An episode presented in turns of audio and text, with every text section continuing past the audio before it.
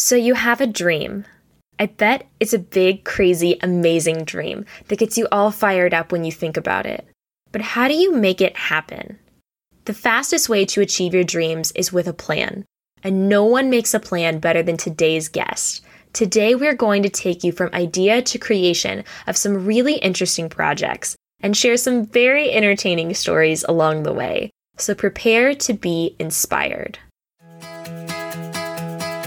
You're listening to the Positively Delighted Show, episode number three. Welcome to the Positively Delighted Show. I'm your host, Kelsey Henry, and in this podcast, we'll be creating a positive mindset through inspirational interviews, music, stories, and exercises for building happy habits. Welcome to episode number three. And boy, do I have a special treat prepared for you today because today's guest is Alyssa Padgett, one half of the mega popular RV blog heathandalyssa.com. In 2014, Alyssa convinced her husband Heath to take her to all 50 states for their honeymoon, and somehow he tricked her into doing it all in an RV. They've been living and traveling in an RV ever since. I wanted to bring Alyssa on the show today because A, she's one of my closest friends and I could talk to her for days, and B, she has so much knowledge about making things happen. This is something that I know I need in my life, and I'm pretty sure that others will as well. I'm naturally a starter. I love to start things, but I'm not always so great at finishing them because I keep wanting to start new things and it's an endless cycle but I'm working on the habits of becoming a finisher. And this is mainly due to conversations with Alyssa, where I have asked her to help me plan out my life. No one plans like Alyssa. She's a girl with a plan, and she and Heath make stuff happen in their life and in their business. They have traveled to all 50 states, filmed and released a documentary called Hourly America, grew a Facebook group to over 10,000 members, launched a podcast called The RV Entrepreneur, created a conference for RV entrepreneurs, and both wrote books in the RV space. Currently, Heath is running his podcast and working on his startup, Campground Booking, and Alyssa has launched her book on Amazon and is killing it as a bestseller in the RVing category. All this while maintaining their website, writing blog posts, oh, and creating travel vlogs in addition to traveling full time in an RV. Many of the guests that I will have on this show are amazing people that I have met at the RV Entrepreneur Summit, so you will hear this mentioned a lot in future episodes.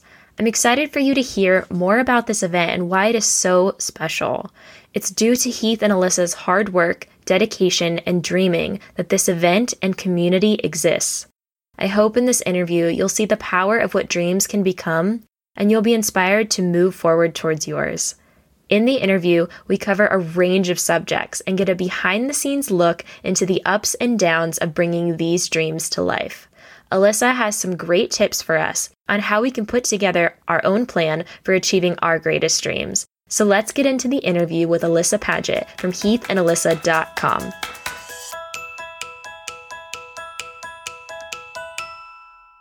Alyssa, thank you so much for being on the show today. Thanks, Kelsey. I'm so excited to talk to you for so many different reasons. I mean, obviously, because you're like one of my best friends. So we could talk for ages, but also because so many people that I know personally in my life and who will also be on this show have to do with you and Heath because I've met them through you or through one of your events or just through you in general or just through RVing. So I feel like every time I, I'm going to do a podcast episode, it's going to be like, oh, yeah, well, because of Heath and Alyssa, blah, blah, blah. That's so funny because really you're my only friend. Whatever. so popular. Alyssa Padgett, she's so humble. Well, you are the only person that I actually feel like I talk to every day. So really, you're just you're cut above. So that's why they're all coming on your podcast because it's so amazing, like you. Thank you, thank you. I, I do. I I really do feel very honored. I know we've been friends for several years now, but whenever you send me a message and you're like, I just had to send this to you because you're the only one that will understand, I just get so excited it's important to have a person like that in your life where you can say anything and you know at the end of the day they'll still be your friend even though like sometimes you're just a horrible person. in my case. like before I we got on this call, I was like, I went shopping at JCPenney and they wouldn't take my coupon more than three times. Like I'm really upset that they would not take my coupon like the 10 times I was trying to use it. It's very upset. This is a good use of your podcasting power. Like Thank you. call out JCPenney guys listening. They're obviously all listening. Obviously. You need to be more respectful of your customers couponing. my couponing it's so important guys like you just don't understand it was it was actually really sad i walked out of, out of there like really disappointed in the things i spent money on because i felt like i was kind of denied my couponing right Isn't that the worst feeling when you think something is going to be cheaper and then you get up to the register and you realize how expensive it is, but like you don't want to seem cheap and not get it, even though you really don't want it anymore? just describing my whole evening right now. So whole evening. So oh my gosh. Yes exactly. Well i appreciate that you put up with my quirky hobbies and things like my couponing. And one of the things that i specifically wanted to talk to you about today because i know this is something that i really struggle with. I i start projects and i'm really good at starting them but i'm not so great at finishing them and like actually bringing that dream to life.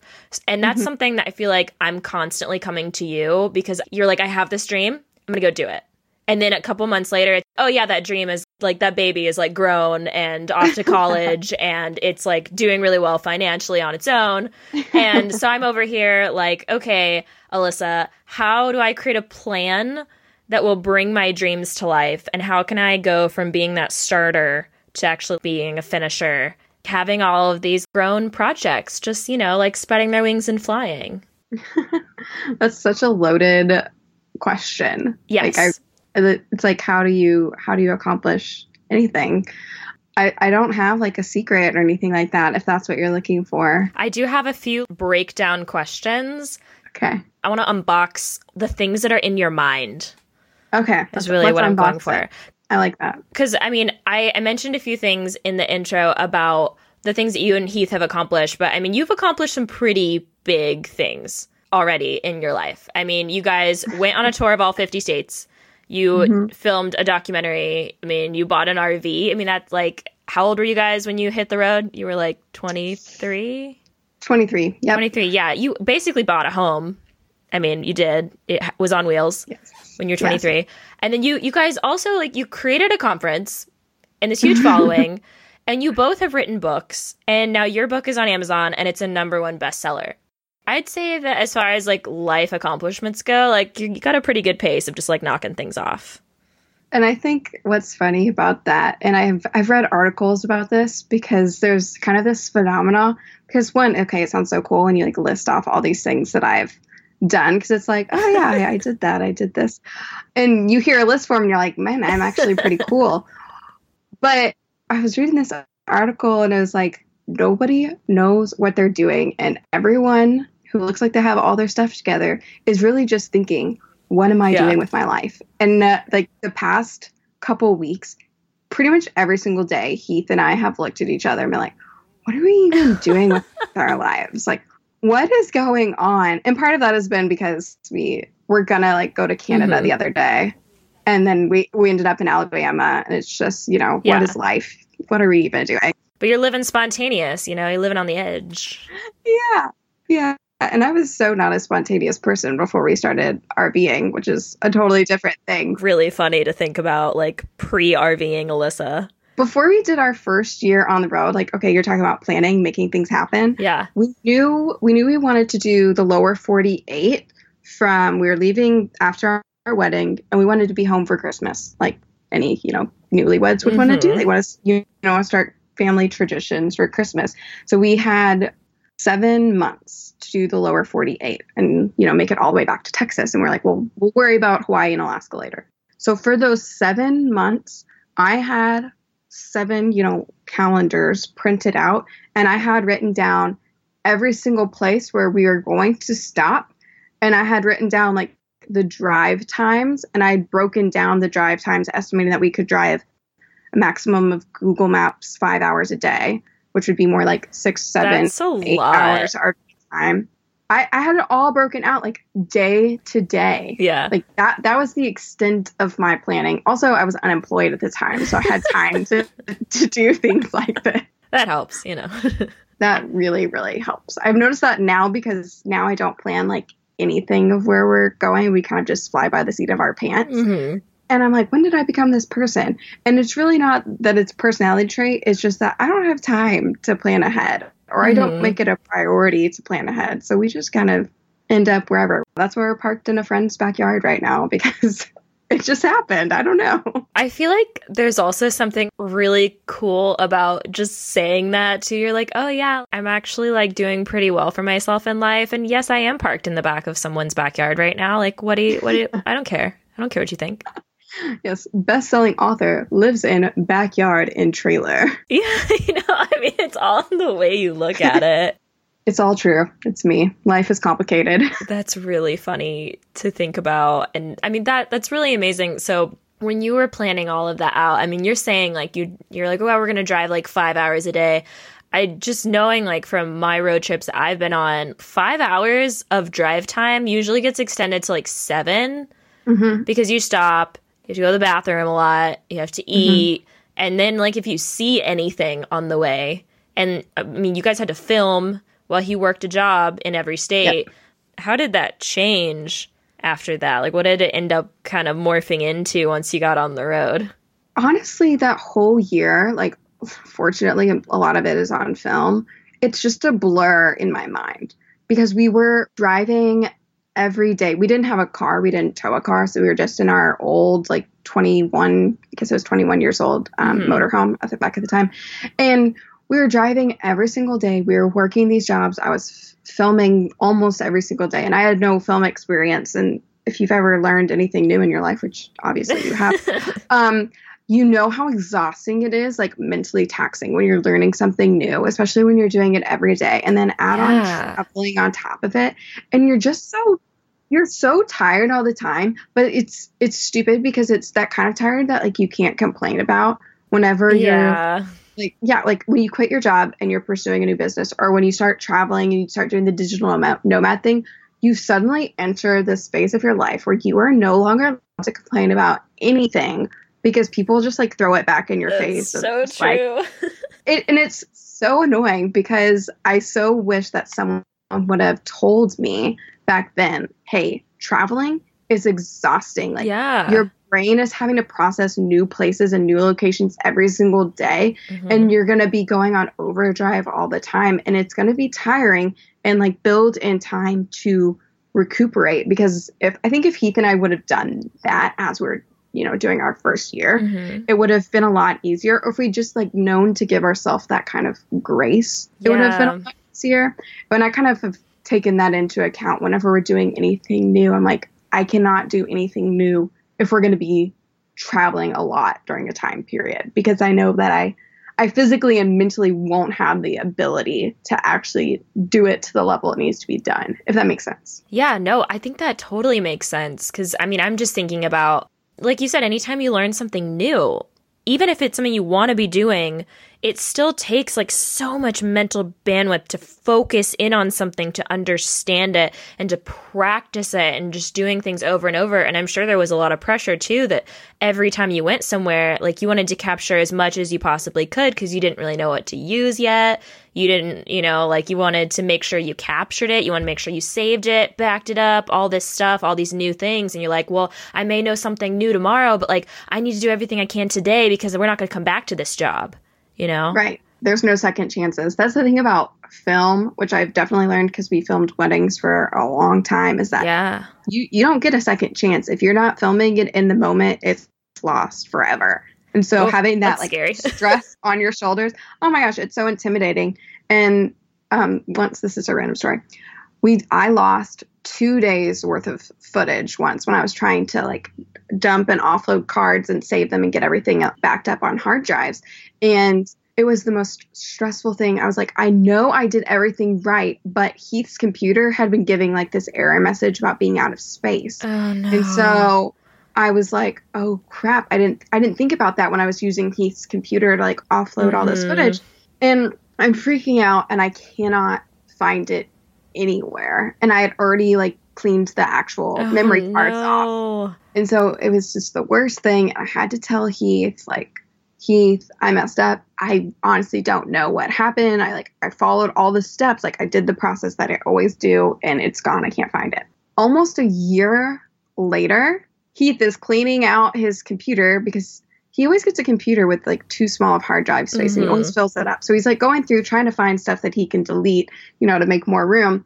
And he finds all those two days of footage like tucked away back in that old app that Uh, the app that Macs used to come with, like photos before they did photo streams, like iPhoto or oh, something. Yeah. yeah. It was just it was tucked away in a folder like that, and Mm. because it was around the time that you know Apple updated those apps and replaced it or whatever, it just got lost in the shuffle. And so that was a really good lesson for me Oh my that- goodness. that it was useless for me to stress out and cry over this lost footage because it was totally there the whole time. yeah. I don't I don't know I don't know what made me think of that story, but you, you No, but it's something. it's stressful. Like when you're trying to learn these things and technology, even technology. Like before this podcast, I was trying to make sure like is my audio working, and it Mhm. was doing some weird connectivity things. And I'm like, all I'm trying to do Skype is test my audio. Can you not give me this? And I had to go through my computer because Skype didn't have a setting for that. Why don't you have that? I know you do, but I can't find it. You know, it's just things like that. So a lot of googling. a lot of googling yes i had All to do that before this but yeah so i think that that all kind of works into this because i feel like having a plan will help you keep structure so like when something like this comes up at least you don't just like go off the rails. At least because you guys like you had this plan to go to all 50 states. You weren't just like filming is hard. I give up. Hmm do you think that if you guys hadn't been like okay we're actually going to go to all 50 states like if you had just been like all right let's just hit the road hmm would you have had a documentary? Yeah, I think that's where having really clear goals definitely comes into play because, yeah, if we had just said we're going to hit the road after that day, I could tell you we probably would have stopped because that day we drove from Omaha, which is where we were, Mhm. which it's already a place where people don't really want to be. And we drove all the way down to Texas all in that day because I was so, like, we just kind of hit that wall Yeah. mentally and emotionally of like we cannot do this like i've lost all this footage from two days of work and it's like well why did heath even you know work these two jobs if we don't even have any footage of it Yeah. for the film and it was this whole thing so we we went home because we needed time to just like recover and get our heads back on straight Yeah. and I think if we hadn't had that goal of actually going to all 50 states and, and making it happen, that it would have been a lot harder. And I know for Heath, Heath is a lot like you, Kelsey, in that he loves to start things. Mhm. But up until that point, he had never finished anything. And whenever people ask him, you know, what was his motivation for doing this whole 50 jobs in 50 states thing, this whole documentary, he always said, like, I just want to finish one thing. I've started so many things. I just want to finish one thing. So having like that very clear goal and that that really Yeah. strong motivation, I was really just there to film the whole thing. yeah. But it was, go on it an was a adventure. fun adventure. Yeah. Oh, Always up for an adventure. No, I, I think that that's really important, especially because like 50 states. I mhm. mean, you weren't like, I'm going to go to like as many as possible. Like, I'm going to go to like 37 states. You know, you're like, no, I'm going to 50 states. and in a year, Yeah, that's what you're doing. it was crazy time. Yeah, I just I, I still think that's so cool because I started following you guys after you'd been through that already. So you were already kind of into your transition of like the next phase of your life. And Hourly America had not come out yet. Because I remember I went to the premiere. Right. So that was I think we'd been friends like a year when it came out. Yeah. think I, I think that. it was the summer, fall, right after we finished filming that Yeah. we met. Yes, because I remember going to the the premiere of it in that you did with friends and family, not the WTS Mhm. premiere because I know that was really cool. I would have loved to be there, but I couldn't go to that one. but the one in Austin, I remember going to that, and I had my my Franklin the RV T-shirt, Oh, yeah. and it was really exciting. I wonder what happened to my Franklin RV shirt. I used to have one. I have like a whole drawer in my closet for like these are T-shirts from Heath and Alyssa events. we love t-shirts. Heath used to have a, a t-shirt printing company, and he always loves when we have something where we can print more shirts for because he just loves t-shirts. He's very like, don't get him started on like how much cotton should be in a shirt because he's very passionate about this. Who doesn't love free t-shirts? Or well, t-shirts yeah. in general for different events. love it, especially if they're really cool, which all of your shirts are. Which most of mine come from the RV Entrepreneur Summit, which is kind of what I wanted to go into next.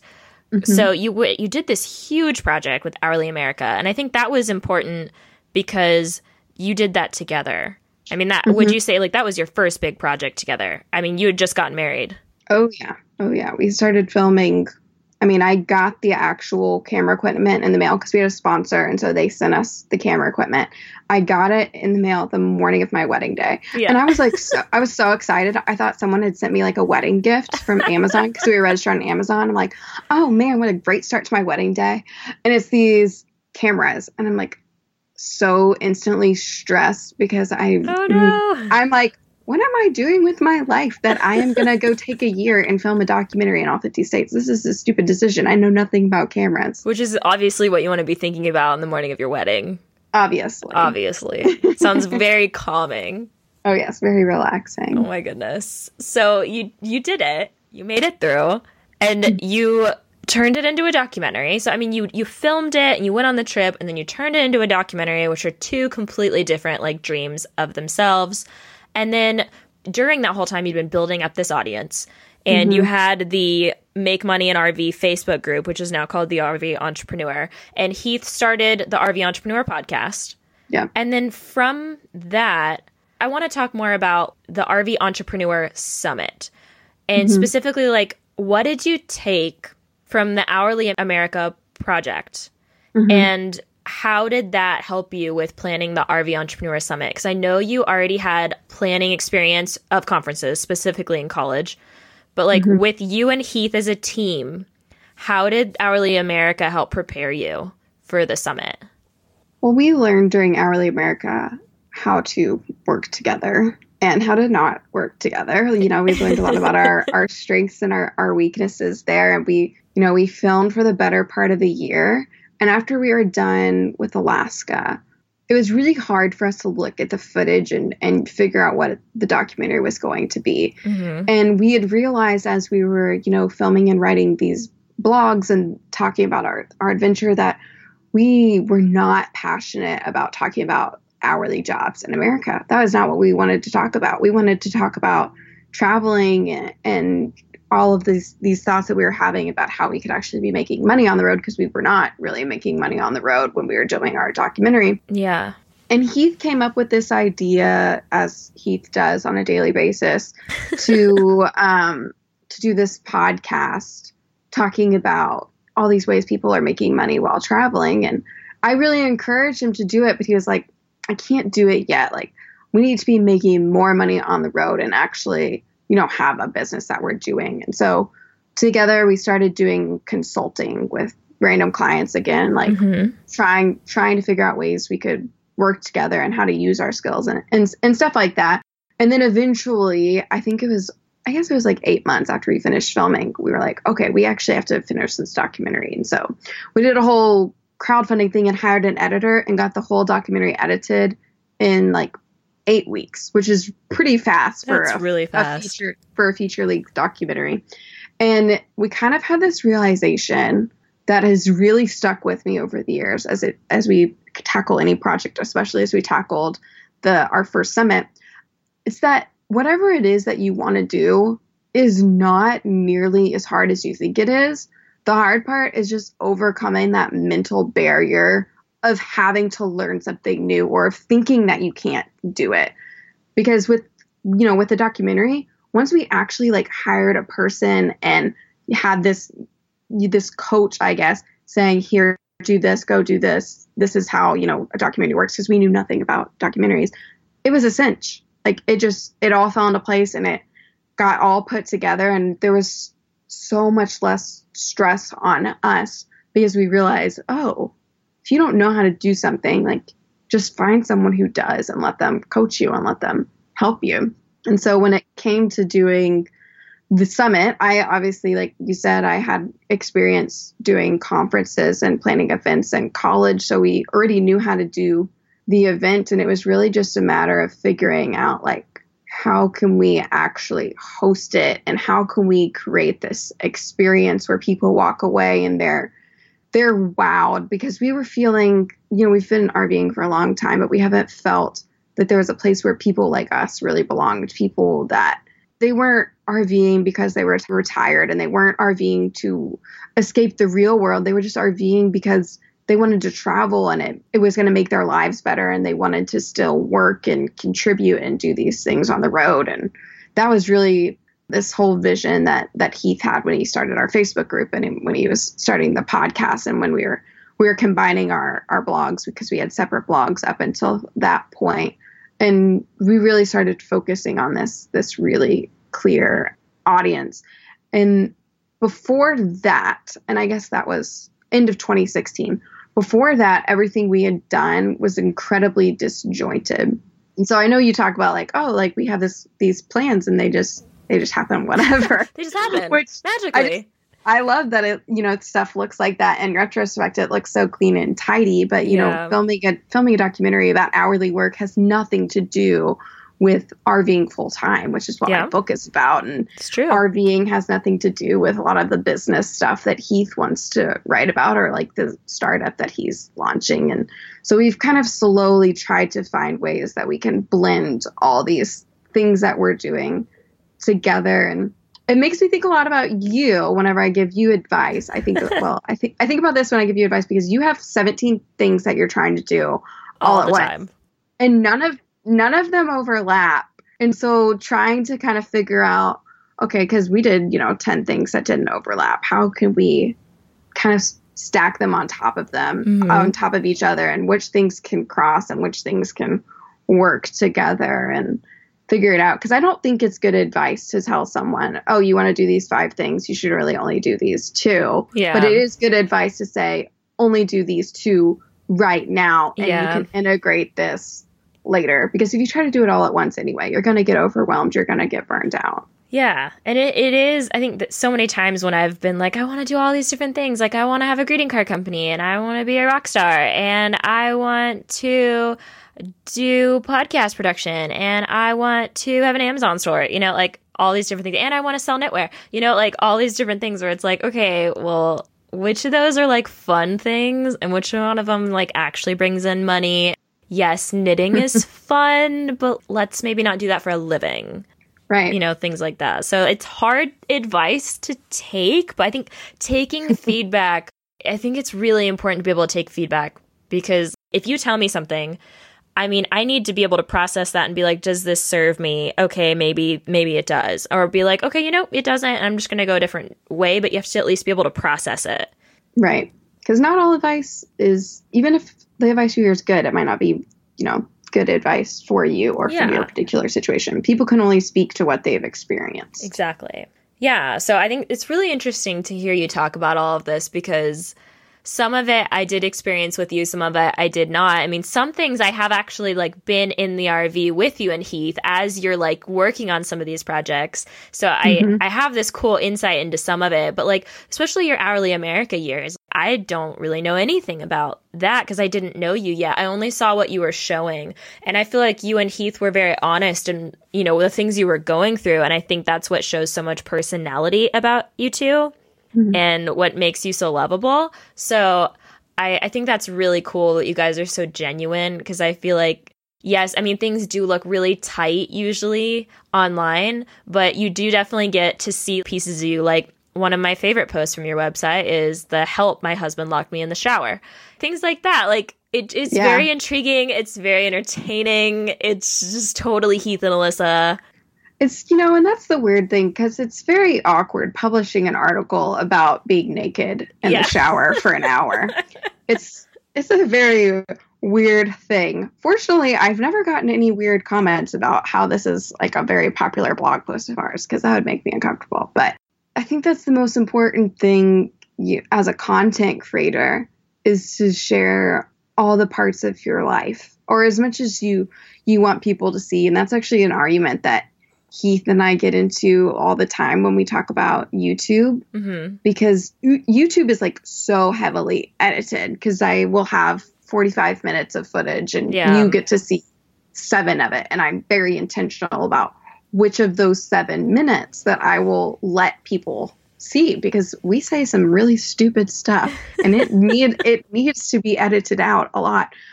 But Heath and I will get in these arguments because I will talk about my character. Mm-hmm. And he was like, stop talking about your character. Like, you're just you. Just be yourself. I'm like, no, like, there's a person that I want people to see. And then there's really, you know, me. And so Yeah. I think having having the blog and having this place, like especially during Hourly America, where you can like totally be yourself and and share it Mhm. and share all the the stories and all the y- things that happen to you like our fridge blowing up and, and Yeah. stuff like that. It is is so good for the soul. Mhm. and i've seen that as our yeah, our blog following has has grown how much more uncomfortable i get whenever i think about sharing stuff like that. Because i'm like oh well these people don't want to hear about my personal life. They want five tips to get more traffic to your blog or you know here's how to find campsites Mhm. faster or, or, or, or whatever It's interesting to find that balance.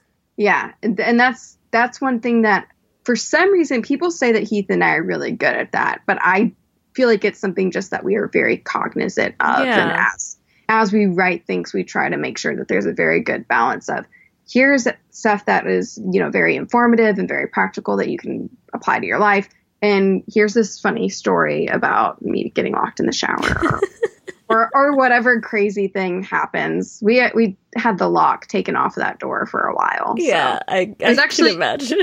we recently put it back on, and I'm very nervous about showering again in the rig because I it was not fun getting locked in there. You need to create like some kind of device that you can like pull over the top of the shower and unlock yourself if that ever happens again. There's just not enough room at the top of the shower. I've spent a lot of time dissecting this. I've had a lot of people send me tips about how to get out of a locked shower. hilarious. It's one of the things I'm known for. That story is actually printed in um, Liz Wilcox's book, so it's it's immortalized in print. That's hilarious. yeah, it's great. That's really amazing. Well, I am I'm happy that you chose to share that with the world because I'd be really sad if you just kept all those thoughts to yourself because I just I don't know, like I can just imagine like even reading the story. I haven't read it in a long time, but I just can like remember certain parts of it where you're like, I've been in here like 45 minutes. Am I going to die in the shower?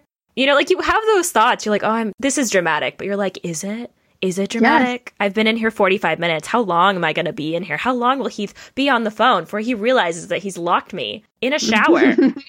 what could be happening in the world right now? I don't know. You know, These are my real life thoughts. That's insight straight into my brain I love it. for anyone who wants to read it. Well, I think that I'm gonna I'm definitely gonna link to it because we've been talking about it so much. But that's really funny. What I'm hearing so much in this conversation is just behind the scenes of all of these different things that you guys have done. And I'd say specifically with the conference, how did mm-hmm. you break down that plan and what did it end up looking like in the end of creating the RV Entrepreneur Summit? I guess just first off, let's start with how did you and Heath get this idea?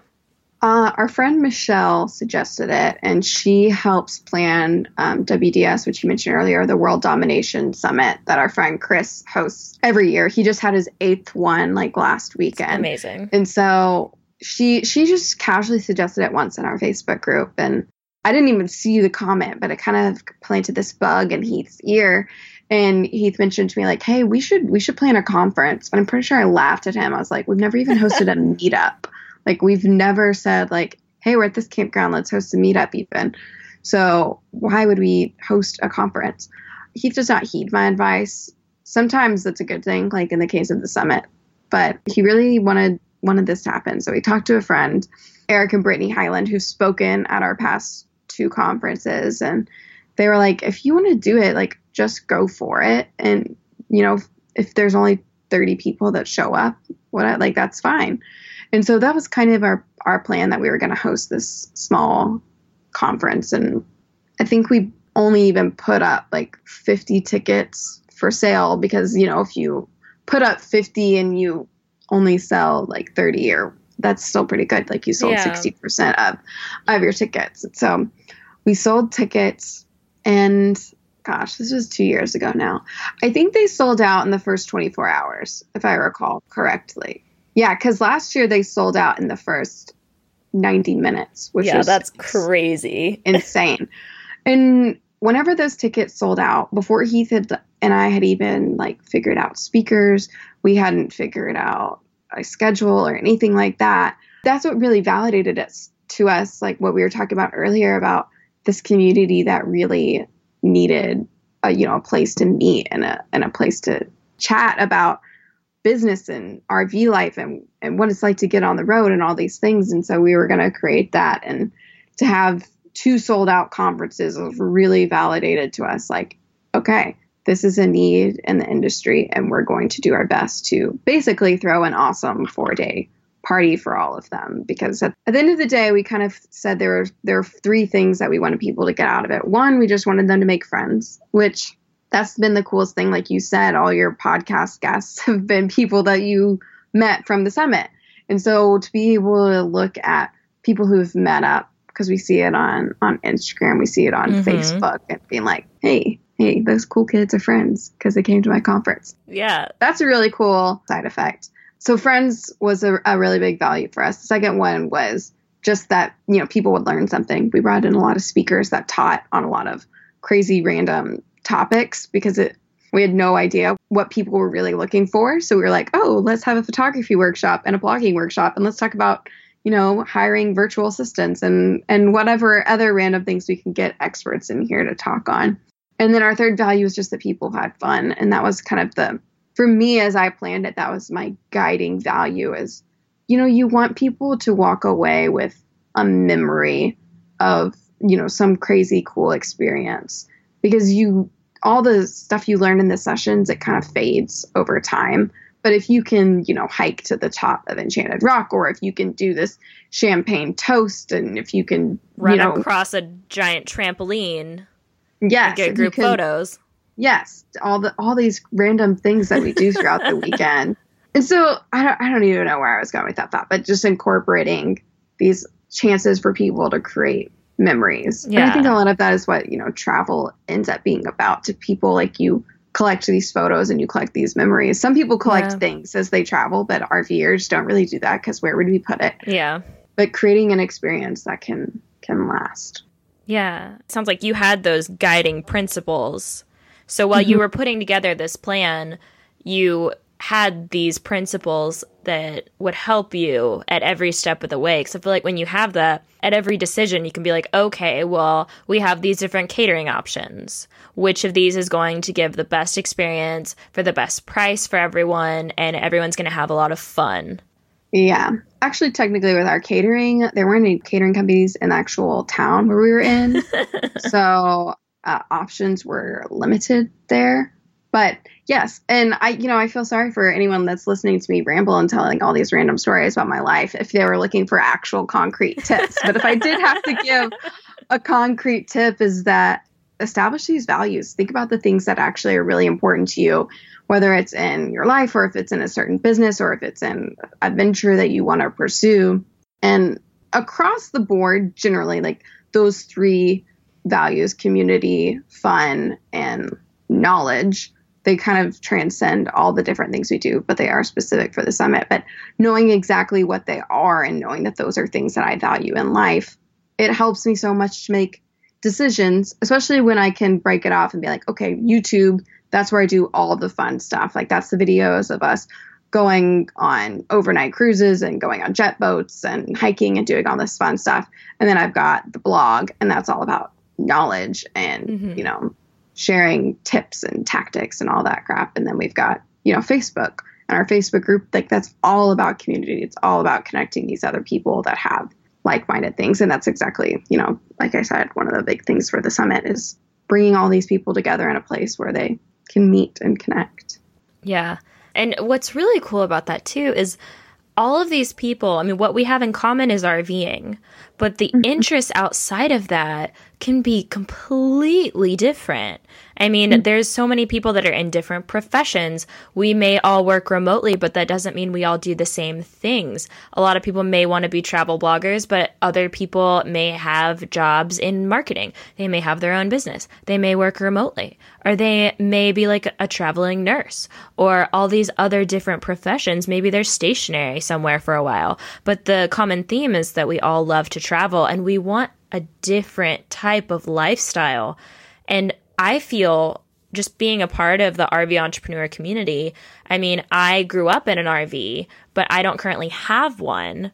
But I still feel so connected to this community, and I feel like I can accomplish more and go after my dreams because I have a support network that at any moment would love to support me in my dreams, just like I would love to do for them. And that's that's huge. At the end of the day, if you're pursuing anything new, if you don't have a community that's going to back you up, it's going to be 10 times harder. That's how it was for us like with Hourly America too. We didn't have we didn't have that community yet, which is again like why Heath created the Facebook group and why he created this whole community. A lot of credit um, goes to him because I'm I'm very content not talking to humans, but I have Except Heath me, makes me course. do it often. Yes. Well, I text you. you see the difference there. Let's start calling we're not you. In the same, we're not in the same city. I'm gonna see how uncomfortable you are when I start just calling you all the time. You're going to see like how quickly I I decline. I'm just kidding. I love you, Kelsey. I'm just teasing you.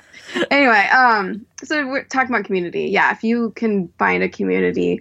I mean, a lot of people are really big into having a mastermind group or having a small group or something like that. But I don't think anything ever has to be that formal. Just yeah. if you have some friends that'll be there and say, you got this, or who will listen to you complain, or give you that text that you need whenever you're about to do something scary. Make sure you're complaining to like the right people. Not like if you're complaining yes. about your own business, don't complain to your friends that like hate their nine to five jobs. Oh my gosh, yes. That is so important. Find the right people to complain to. Yeah. I'm gonna have to write that down because that's very good life advice. Yeah, I mean, like complaining in general, like it's good to not do it, but if you're gonna do yeah. it, like do it to someone who will actually be able to help you kind of work through it. Mm-hmm. I have friends who have nine to five jobs, and if they complain to me, I'm like, quit, quit your jobs, hit the road, do this and this and that. and they're like, I don't want to quit my job and like sell my home and put my family in an RV. I'm like, well, then don't complain about not going on my trips. You know, this is make sure you're complaining to the right people. I mean, if you want to quit your job, complain to me. That's great. But if you don't want to quit your job, I'm not the right person to talk to. Exactly. I mean, we could be giving everyone life advice right now, like, don't complain. It's so much better to practice gratitude. And I'm sure that's all right. Or you could just find someone that you can commiserate with and that will listen to your complaints and totally understand. And that I would say is far more valuable because it's just unrealistic to think that I'm never going to complain. Yeah. I mean, I would say, like, complaining, you know, you got to get it out. It's just like, you know, there's being sad, you know, it's okay to do it you shouldn't mm-hmm. probably put down roots there in that emotion, but like, you know, complain to someone, get your stuff out because you got that energy and get it out. Talk to someone and then just be like, you know what? Where's this coming from? What can I do about it? Well, I'm really mm-hmm. frustrated because I'm not following my dreams. All right, well, you go follow your dreams. Yes, I will follow my dreams. You know, like exactly.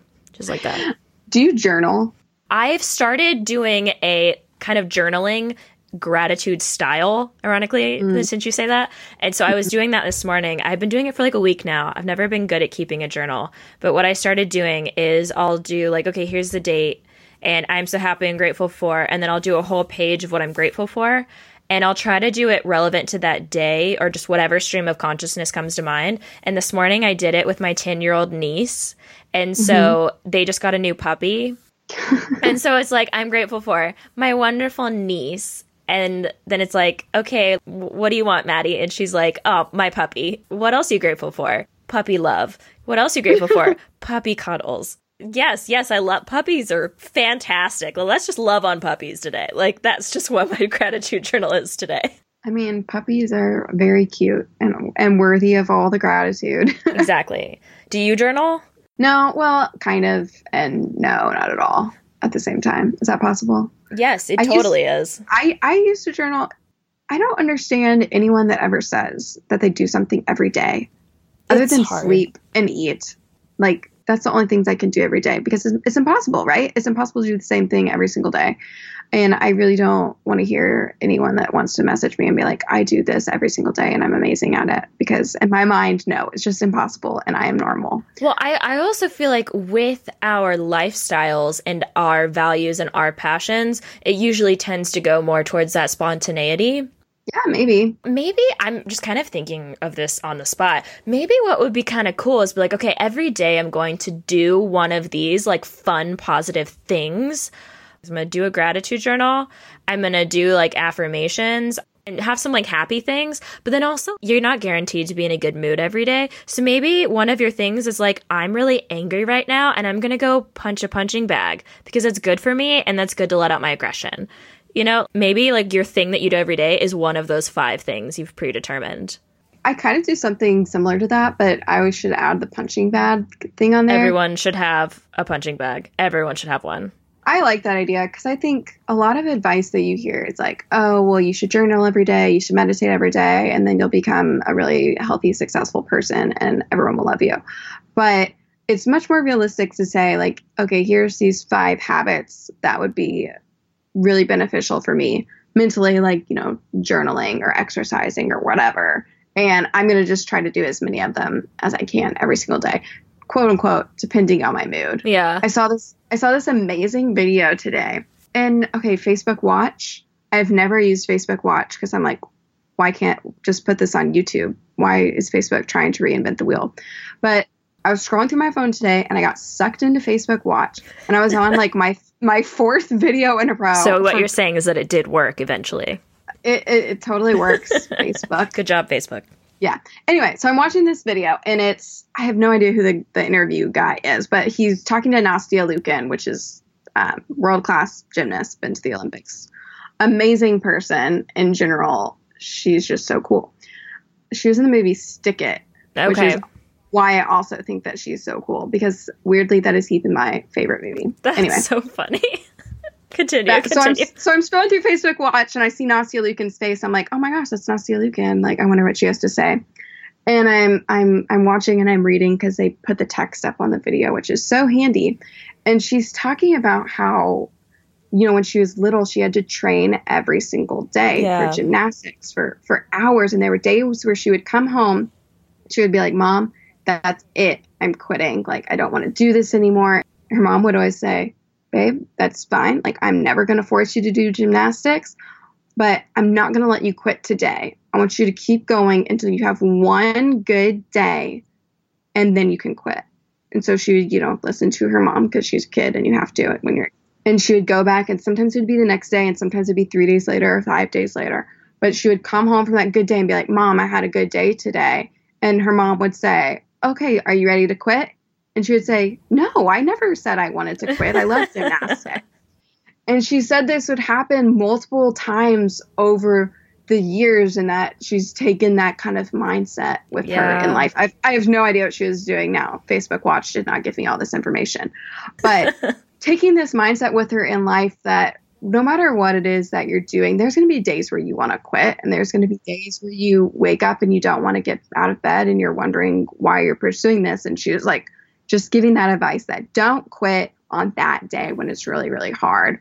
Wait until you have a good day. And if you still want to quit, then then quit. I love that. Like don't quit on a bad day.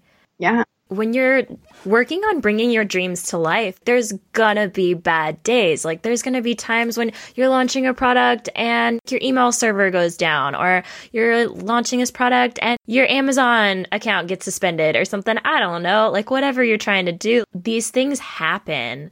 And you yeah. just got to push through them because that's not the only way to sell your online course or to go achieve this goal that you've been wanting to do anything that you want to be doing, you're going to have hard days. But I love that, like on a good day, because there are times when maybe your dream isn't serving you, but mm-hmm. a bad day is not a good time to make that decision.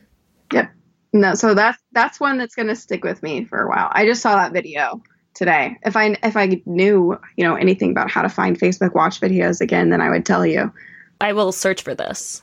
Wow, that's really that's really that's, you just drop like some like truth bombs here, Alyssa, through this like. I am here to quote the brilliance of other people and things that I have learned from the internet. It's very That's wise. What I'm here for because everything on the internet is obviously true and extremely helpful and beneficial to you in every way. Everything you should always believe it. Yes, especially if you are listening to this podcast. Everything everything is true oh, to yeah. the best of our abilities it's all brilliant, I'm sure. Yeah. So that's just so much interesting conversation. And real quick, I just I want to kind of go into your book because I really because we talked about your community.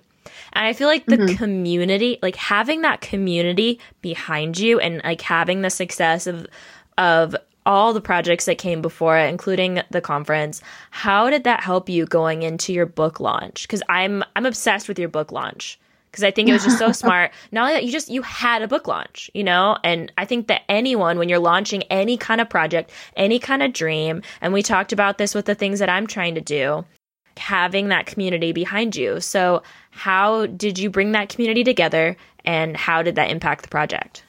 Okay, loaded question. let, um, let me see if I can break it down. So, like I mentioned earlier, after we filmed Hourly America, we kind of just like scrape together with as many freelance projects as we could get. But the problem was that Heath and I had very little life experience because we were 23 or 24 at the time. Mm-hmm. And a friend, perhaps very stupidly, asked us to help him launch his course. and we had no experience in launching courses and knew nothing about online courses whatsoever. I had taken one and out of the, like the three of us heath and and this friend and me like i was the only one who'd ever even purchased and worked through an online course. Okay. So like we were we were not qualified. None of us were qualified to be doing this. Um, but we learned so much and heath and i hustled to make it happen. And we just kept getting these clients. I think we ended up doing like a dozen course launches over over i don't know the year and a half that we were doing this freelance work. So we really honed our plan of here's how the process goes. And there were a couple book launches in there as as well. So I had a little bit of experience with book launches, but not as much. And so we we honed this plan. We kind of had this whole system set up so I knew how it all worked and I thought that it would be really easy to implement when it was my own book because I would know the content like the back of my hand. Yeah. But it it was so hard because it, there was such such an intimacy there of of like this is my baby and now I mm-hmm. have to actually convince people that it's worth reading. So that was like a really hard mental hurdle that I did have to get over, but I I kept trying to like take that out of it consciously in my mind. I would pretend like I was picking something up and like moving it to the other side of the table like okay, here's my ego and my hopes and my dreams and my fears and my failures and I'm just going to move that to the side because I need to actually launch this book and this actually needs to be a very methodical, emotionless kind of thing. Yeah. And so I assembled a launch team, which you, you know, you mentioned community. I reached out to people in the community, specifically people who had come to that first summit. Mm-hmm. So these were people that I had actually met in real life. And and having that bond with them, I think ended up being really invaluable because, you know, there's one thing where it's someone that follows you on Instagram and it's next level up if they, you know, follow your blog and it's next level up if they follow you on, on YouTube because they they've seen your face and they've heard your voice yeah. and they, they feel like you know you. But if it's someone that's like met you in real life, then that's like like mega fan status. Like of course I'm gonna I'm gonna help you with your book launch because I I like you and I know you. Yeah. And so assembling a team of people that were at that level and and I only did ask specific people and make sure that I was really focusing on on just having a small team of more effective people mm-hmm. rather than trying to have this big launch team. And how many people were or were in that launch team? 50. Okay.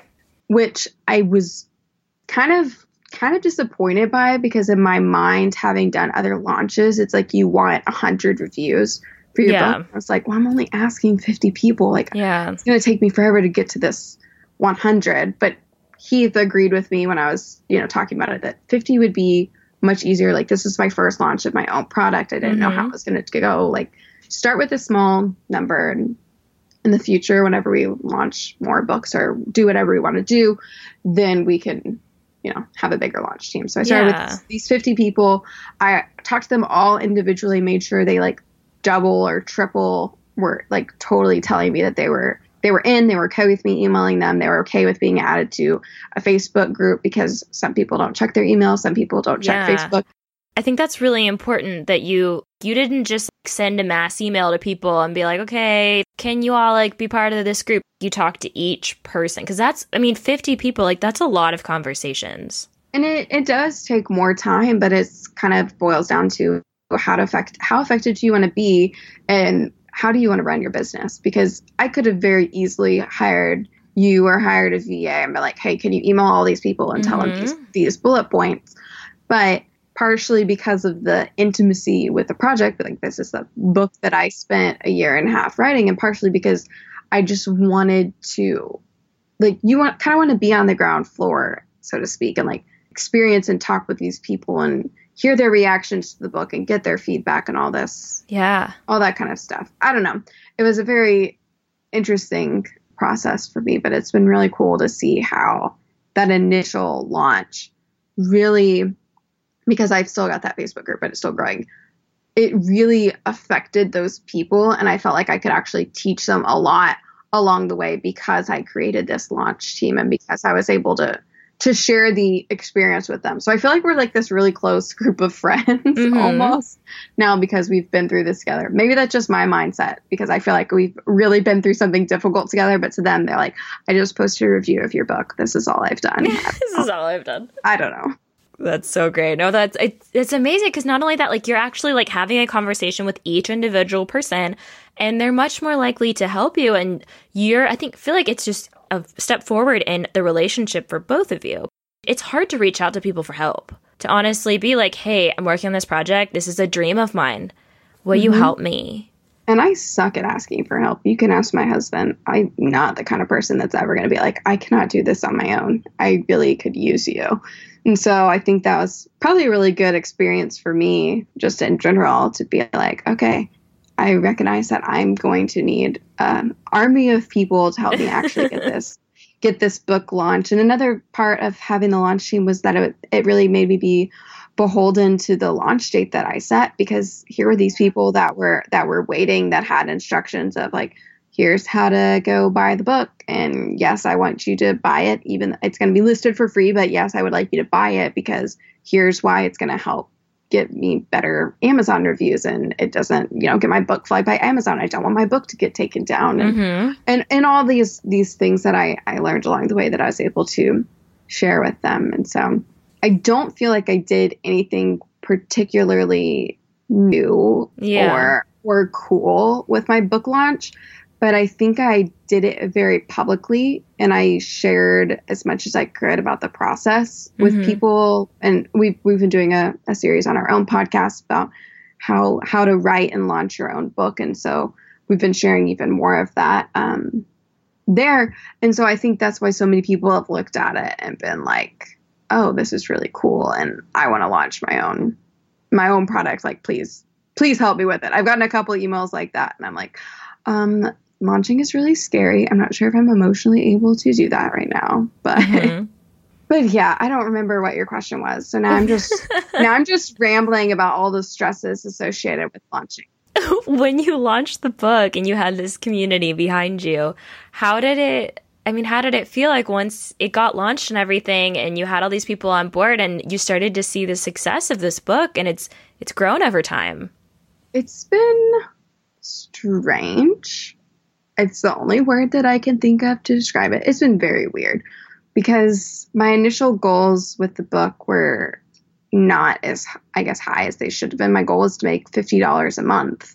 And in my first two weeks, or like my first month was only two weeks long because Amazon does it by like the calendar month. So Mhm. November, I made $1,000. You definitely exceeded your goals. Definitely exceeded my goal. and then I made a little bit more the next month and a little bit more the next month and a little bit more the next month. And it's continued to grow steadily, which is the weirdest thing because that is very abnormal for um, most books on Amazon. Normally Mhm. you see like the biggest spike at the beginning and then it kind of slowly tapers off. Mine has been slowly getting more and more each month. Um, I don't have an explanation for you or a secret for you on that, which is part of the reason why it does feel like it's been so strange and especially just knowing that this little thing that I just wrote on my computer is now a physical book that's like 200 pages, I think. I can't even believe that I wrote 200 pages, let alone that it's printed and that that people are are buying it. But yeah, that's out there. That's a really interesting feeling too, because that's the kind of the feeling like, okay, I had this dream, mm-hmm. I made my plan, got my people behind it, and it launched and it's successful. Now what? Yes. Okay. Yes. Let's talk about this. Even though we've already been talking for a really long time. Okay. Now what? Because you should freaking launch a book and there should obviously be fireworks and champagne and confetti and those little popper thingies that shoot stuff out because you did this really big thing. And I admittedly, I'm really bad at celebrating things. I've tried to get better. And like when we launched my book, we went out to for Chinese food, which is basically my love language, is going out and eating Chinese food. so we go out for Chinese food, and I'm like, we are celebrating. This is awesome. And then you kind of realize, oh, well, that product's over. Like, what am I going to do now? And it's the worst feeling in the world because it's, you just want to revel for a little mm-hmm. while, you mm-hmm. know? You just want to revel and enjoy the fact that you did this huge thing that's been on your bucket list for years. Heath made fun of me once because um, he saw my my bucket list that had been written in an old spiral. Pretty sure while I was in like a social studies class in high school, I'm pretty sure number one, I was stupid then. It was like run a marathon because I'm definitely never going to do that. But number two was write a book. And then the next one was write a good book. And he just teased me, teased me relentlessly. He was like, why wouldn't you write a good book the first time? first time. And I'm like, because I'm not going to know what I'm doing and to me, I'm like, this is perfectly logical. How on earth would you, would you think that the first thing that I would ever write would be perfect? Like, thank you for your faith in me. But that's not realistic. Perhaps that shows more into my character of being a, an extreme uh, realist. And so, in my mind, as soon as that first book was done, in my mind, I even though I've got like 65 star reviews and I should be feeling amazing about myself, I'm like, all right, let's write the good book now. Uh, I have no idea what it's going to be about, but you know that like that's where your brain goes. Yes. It's that it's that now what, and I don't have a solution for how to dump that feeling, but I'm looking for one. In Chris Guillebeau's book, The Happiness of Pursuit. Yes. You know, just doing stuff feels good. There's like this T-shirt where it says "dreamer" and it's crossed out, and then it says "doer" in yeah. big letters. And I think that's really what so many, especially entrepreneurs, are looking for. Like, we just want to be doing something. We just want to be using our hands and creating something. And we don't care what that is. Even. Yeah. We just want to always be doing something and pursuing yeah. the next thing. Yeah. And I think if you can do with a plan and a direction, then you'll accomplish so much if you're doing, you're doing all the time. If you have a focus, it's amazing what you can accomplish. That's so true. As long as you focus. So let's try to boil down everything that we've just said in the past hour. Focusing is is huge. Focus on one, maybe two things. That's probably the thing that Kelsey you need to hear the most. Just knowing thanks, you as a person. Thanks, thanks for that. For that call out right there. Pick, pick your pick your one or two things Ugh, that's so hard. Have your guiding values. Like, I know that you have values. Like, if you didn't, you wouldn't have started this podcast. That is very on theme, by the way, with what you want to do in life. So, see, see, you're doing it. You're you're following the I'm plan. Following my dreams, girl. So I feel like actually what spurred us to even do this podcast interview was that I wrote down a life plan for you on a like a hotel notebook when we were hanging out. I carry this since you did this for me, like what was it like two to three weeks ago? I have carried that with me every day in my purse. Really? When I take it out, I'm like, okay, Alyssa made this plan. Get your get your stuff together. It's time to launch this podcast and do all this stuff and yeah. Like, Alyssa believes in you. She took the time out of her very, very busy schedule of being a rock star and making stuff happen to make this plan for you so you can be a finisher too. That actually gives me a really good idea that all the people in your community, you should have them all write on a piece of paper. I just like I believe in you, or you can do it, or whatever. And you should put that by your computer. This is Yeah. my this is my new vision. Okay. Y'all actually, all the speakers and Kelsey included for our last summit all wrote on a card for us, and they all wrote things like, you know, you're amazing, thank you, and all these like really sweet messages. And I'm like, I have to frame this card because this is going to be the best possible reminder when I am having a bad day and I want to quit that there are people out there who have been impacted by the decisions that I've made and who care about me and who want me to succeed. A lot of actionable advice, I feel like, sneaking in to this rambling podcast episode here. Yeah. So you had your you're focusing, then you have your guiding values, Mhm. and then what else would you say for following your dreams? Let's see. Recognizing that nothing that you want to pursue is as hard as you think it's going to be. So stop delaying it and stop wasting time. Like I said, we waited almost a year from when we said we were going to have our documentary. Actually, we said we were going to launch our documentary August 2015, and it launched, or no, it didn't launch, it's a documentary. It was premiered September 2016. So it was a year later than we initially planned because we got caught up in that fear of the unknown and not knowing what we were doing. So recognizing that nothing that you are going to pursue is as hard as you think it was going to be, slash, you can just Google it, and Google has the answers to everything Okay. Yes. that's what all of my business and successes could be boiled down to is me just googling Just Google it. how how do you get a book on Amazon? yeah, that's how you find anything out. Yes. and then I'd, I'd say with that, like finding an expert. Oh yeah. If you can follow, well, I'm biased because I think we have a pretty good blog, but if you can follow a blog of someone that is doing whatever you want to do, Yeah. soak up everything that they have to say. Well, for example, like I have been a podcast producer for a year and a half. I know how to launch a podcast. I've done it for other people. I know how to edit a podcast. I know how to put all this stuff together, write the show notes. I know how to do all these things, but I have never been a podcast host. So I invested in Pat Flynn's Power Up Podcasting course because I'm like, I want an expert to walk Yeah. me through this step by step, and I'm willing to put my money behind it to bring this dream to life because I know I need help. And putting your money behind it is so important. Like i said like we hired an editor for our film because you know there's things that you just can't do on your own that if you pay for them you know you'll make it happen because you feel it then. Yeah. like you you feel like okay this is real. I just lost thousands of dollars out of my bank account. I have to do this now. Have to do it. And then I would say with that, like accountability. hmm having people to fall back on having someone that's going to say hey why why isn't this done? or you said you were going to do this like how can i help make it happen Yes, like accountability and community. yes absolutely I love that. Well, I'm I'm already imagining the blog post that I'm going to write up like with all of this amazing wisdom. Mhm. So I'm very excited. So, do you have any other final words of advice for our listeners before we go into our fun rapid fire questions that I have prepared for you? Oh, um, now I'm like nervous because all I can think about is that I'm about to have to go through like a lightning round. I'm picturing that episode of Friends where they do the lightning round. Um, last minute advice, I would say what my dad always used to say to me growing up. I remember, so I gave this speech at our graduation, and I felt like a total cheeseball saying it. I'm going to feel like a cheeseball now, but it's so true. It's that you can do anything. My dad used to tell us that all the time. He's like, you can do anything you want.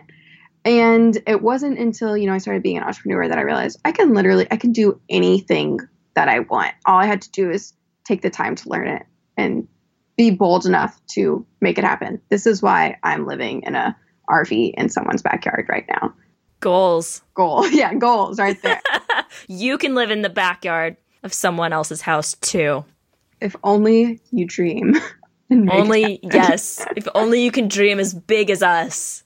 Oh gosh. Okay, let's let's hear the these lightning round questions. Yes. I'm, so intrigued. Okay. All right. So timed questions. All right. You ready for this? You Yeah. Ready? Okay. Name one thing that makes you happy. I have a set of these vintagey looking national park postcards, and they're all over my wall, and they're so beautiful. I'll just send you a picture. I love those. I can't wait to see your picture. All right. Name one thing that you're grateful for. I got these new essential oils and they smell amazing. And now my house smells really good. And bonus, because they're the ones that make you happy, you know, like lemon and lavender and all this stuff. And I'm sleeping better. So I'm just like, Oh. yeah, it's, they're freaking magical tools, man. Side note on like natural wellness. Yeah. All right, favorite place you've ever visited, oh, shoot. That's impossible to answer. or one of the places, one of your favorite places. The place that comes to mind is that there was this beach we went to in um, New Zealand on the North Island. I can't remember if it was like, ha, it was Whangamata maybe.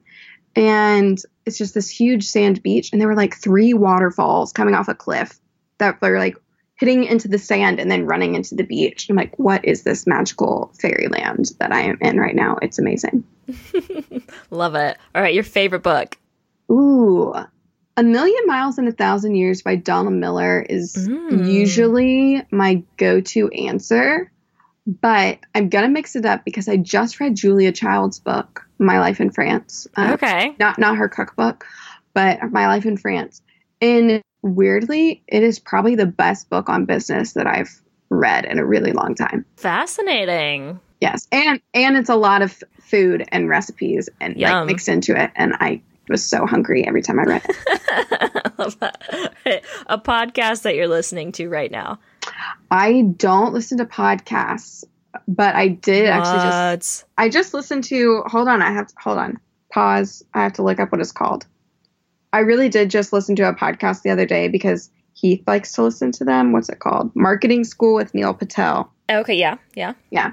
Because their episodes are fi- are 5 minutes long and if it's more than 10 minutes, I can't I cannot focus for that long. I get So what you're saying is you're not going to listen to this podcast episode that we're recording right now.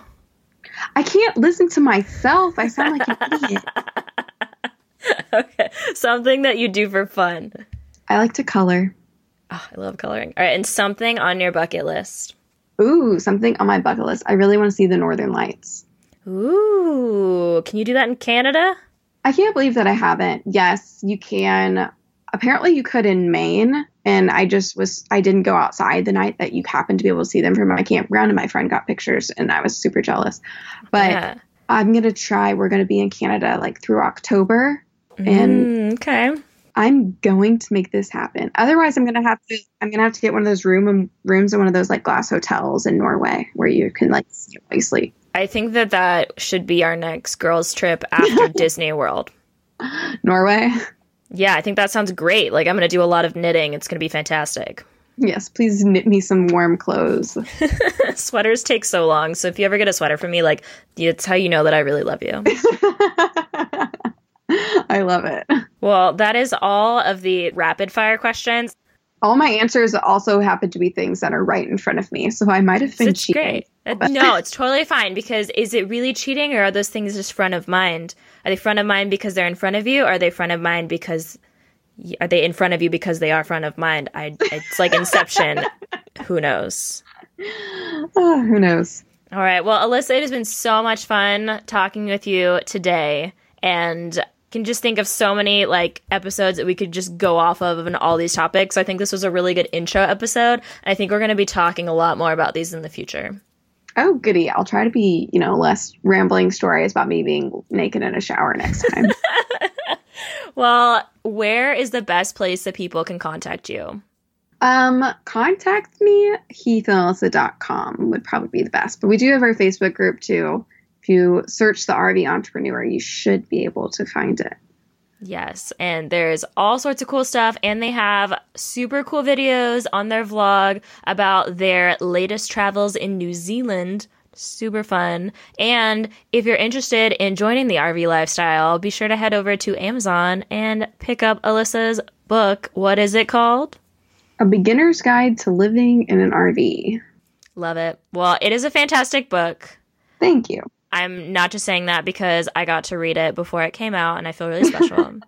and one of my photos is in it, so I think that's pretty cool. Okay, no, the best part was though because Kelsey did read my book, um, like edit read my book before it came out, and she would laugh out loud while she was reading it, and it was the best feeling in the world.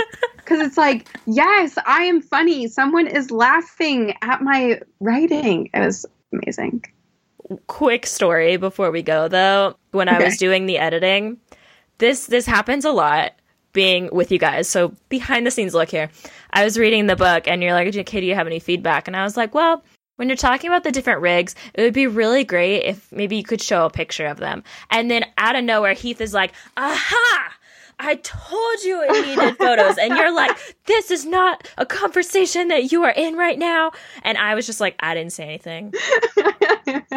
yes, welcome to the glimpse of our marriage. it was just hilarious. And it, it's just that whole thing about hearing feedback. And he's like, well, Kelsey said it. And I'm like, don't bring me into this.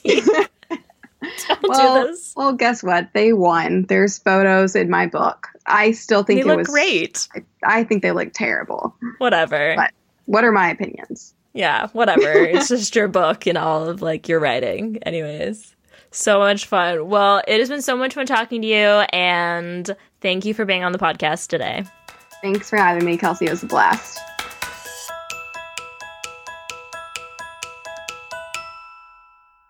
I hope you enjoyed this interview with Alyssa and are now excited about bringing your dreams to life. If your dreams include traveling, RVing, or being a digital nomad, you should definitely check out their website at heathandalyssa.com. They have great articles about RV life and very entertaining stories from the road. On the website, you can also find the RV Entrepreneur podcast, which is amazing and you should listen to it.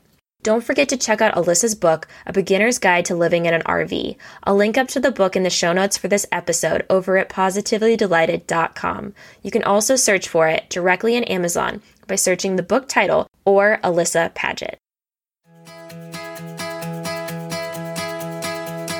Thank you so much for listening to this episode of the Positively Delighted Show. Be sure to head over to positivelydelighted.com to get the show notes for this episode. If you liked the show so far and you've been learning a lot from the content, I would love if you could go to iTunes or your favorite podcast listening app and leave a review. You would be my favorite person ever. Thank you so much again, and I hope you have a positively delighted day. See you next time.